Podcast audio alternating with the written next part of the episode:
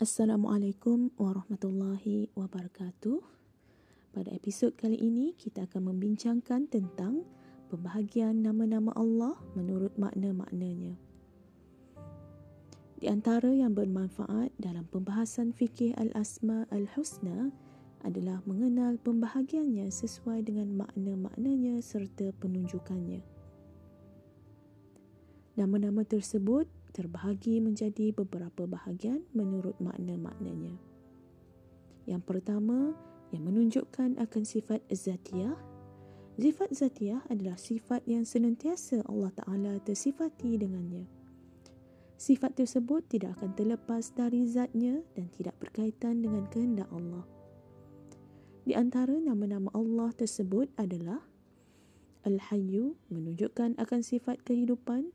Al-Alim menunjukkan akan sifat ilmu, As-Sami' menunjukkan akan sifat pendengaran, Al-Bashir menunjukkan akan sifat penglihatan, Al-Qawi menunjukkan akan sifat kekuatan, Al-Ali menunjukkan akan sifat ketinggian, Al-Aziz menunjukkan akan sifat kemuliaan, Al-Qadir menunjukkan akan sifat kekuatan.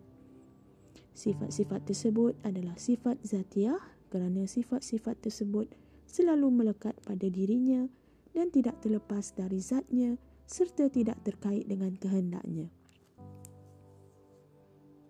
Yang kedua, yang menunjukkan akan sifat fi'liyah.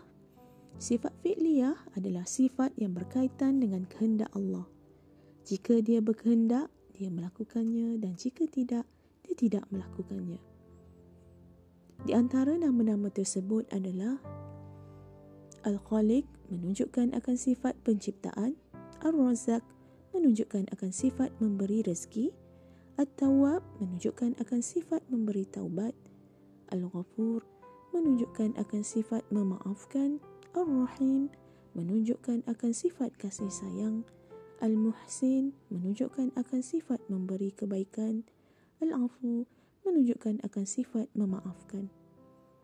Semua sifat-sifat ini adalah sifat fi'liyah disebabkan ia berkaitan dengan kehendak Allah.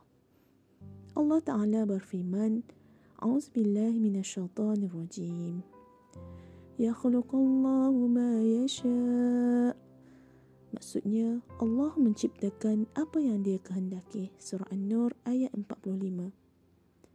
Wallahu yarzuqu man yasha'u bighairi hisab. Dan Allah memberi rezeki kepada orang-orang yang dikehendakinya tanpa batas. Surah Al-Baqarah ayat dua satu dua. Wa yatubullahu 'ala man yasha'. Dan Allah menerima taubat orang-orang yang dikehendakinya. Surah At-Taubah ayat lima belas. Yaghfiru liman yasha'u wa yu'azibu man yasha'u. Wa kana Allahu ghafuran rahima. Dia memberi ampun kepada siapa yang dikehendakinya dan mengazab siapa yang dikehendakinya. Dan Allah Maha Pengampun lagi Maha Penyayang. Surah Al-Fath ayat empat belas. Yu'azibu man yasha'u wa yarhamu man yasha'u wa ilaihi tuqlabun. Allah mengazab siapa yang dikehendakinya dan memberi rahmat siapa yang dikehendakinya, dan hanya kepadanya lah kamu akan dikembalikan. Surah Al-Ankabut ayat dua puluh satu. Wa ahsin kama ahsanallahu ilaik. Dan berbuat baiklah kepada orang lain sebagaimana Allah telah berbuat baik kepadamu. Surah Al-Qasas ayat tujuh puluh tujuh. وَلَقَدْ عَفَا اللَّهُ أَنْهُمْ إِنَّ اللَّهَ غَفُورٌ حَلِيمٌ. Tetapi Allah benar-benar telah memaafkan mereka. Sungguh Allah Maha Pengampun, Maha Penyantun. Surah Ali Imran ayat seratus lima puluh lima. Dan yang ketiga, yang menunjukkan akan penyucian dirinya dari kekurangan, aib dan hal-hal yang tidak layak bagi kemuliaan, kesempurnaan dan keagungannya, seperti Al-Quddus yang Maha Suci, As-Salam yang Maha Selamat, dan As-Subuh yang Maha Suci. Semua nama-nama di atas menunjukkan akan penyucian, pembersihan dan pembebasan Rob dari kekurangan, kejelekan dan dari hal-hal yang tidak layak baginya, serta penyucian dari tandingan, sekutu dan yang menyerupainya. Allah menyucikan dirinya dari setiap hal yang menafikan sifat kesempurnaan, kemuliaan dan keagungannya. Dia terlepas dari sekutu, tandingan dan yang serupa dengannya. Maha tinggi Allah dari hal-hal tersebut. Penyucian ini merupakan bahagian dari kandungan makna-maknanya. Al-Quddus menunjukkan akan kesucian, As-Salam menunjukkan akan keselamatan dari kekurangan dan aib, As-Subuh menunjukkan akan kesucian, dan Allah Ta'ala berfirman, A'udzubillahi minasyaitanirrajim. Subhana rabbika rabbil izzati amma yasifun wa salamun 'alal mursalin walhamdulillahi rabbil alamin. Maha suci Rabbmu yang mempunyai keperkasaan dari apa yang mereka katakan, dan kesejahteraan dilimpahkan atas para rasul dan segala puji bagi Allah Rabb seru sekian alam. Surah As-Saffat ayat seratus lapan puluh hingga seratus lapan puluh dua. Dan yang keempat, yang menunjukkan akan sifat yang banyak bukan satu sifat sahaja. Jadi, nama tersebut mencakupi sifat-sifat yang banyak.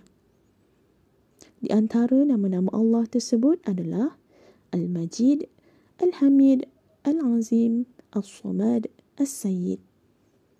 Al-Majid merupakan nama yang mencakupi sifat-sifat kesempurnaan. Lafaznya menunjukkan akan hal ini dan menunjukkan erti keluasan, banyak dan bertambah. Hal ini sebagaimana yang dikatakan dalam ungkapan, di setiap pohon terkandung api dan bertambah banyak.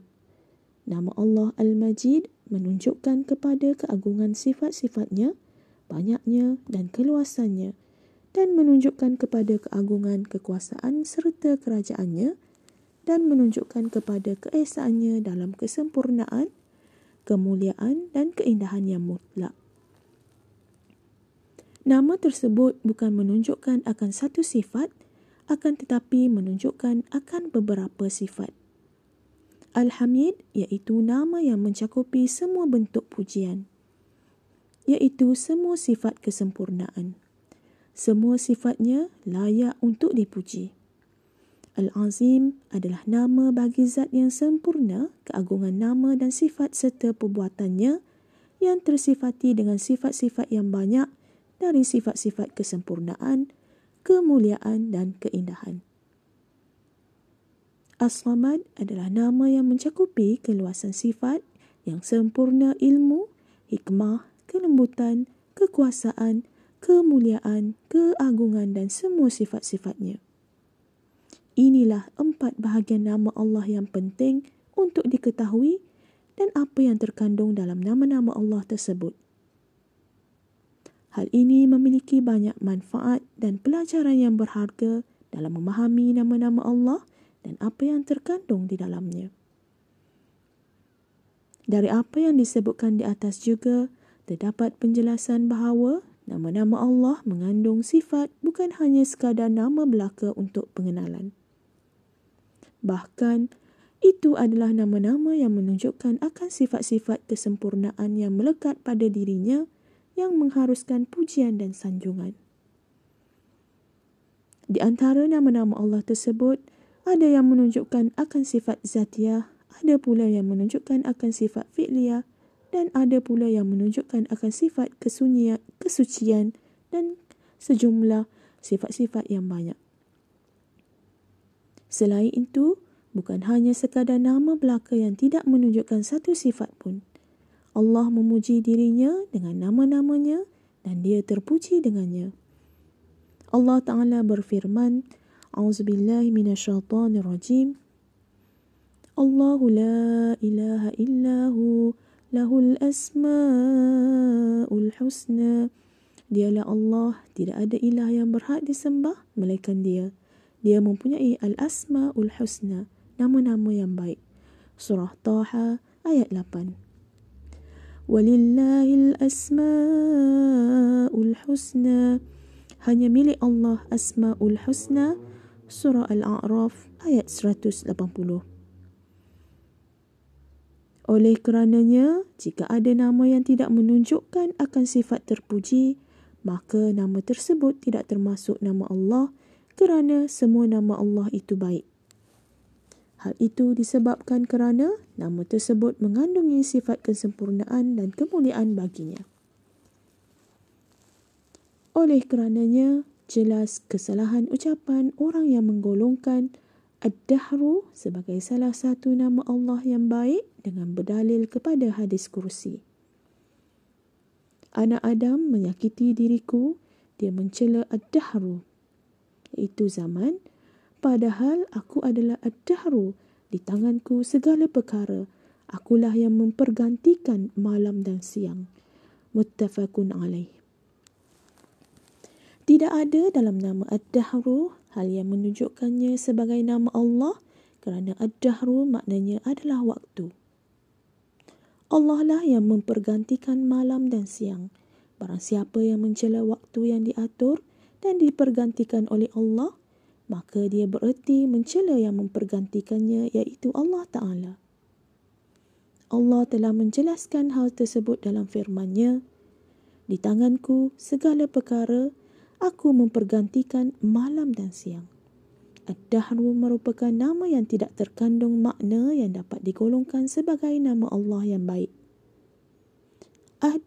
Ad-Dahru merupakan nama yang menunjukkan waktu. Nama-nama Allah semuanya baik, bukan sekadar nama yang tidak bermakna. Itu sahaja untuk episod kali ini. Assalamualaikum warahmatullahi wabarakatuh.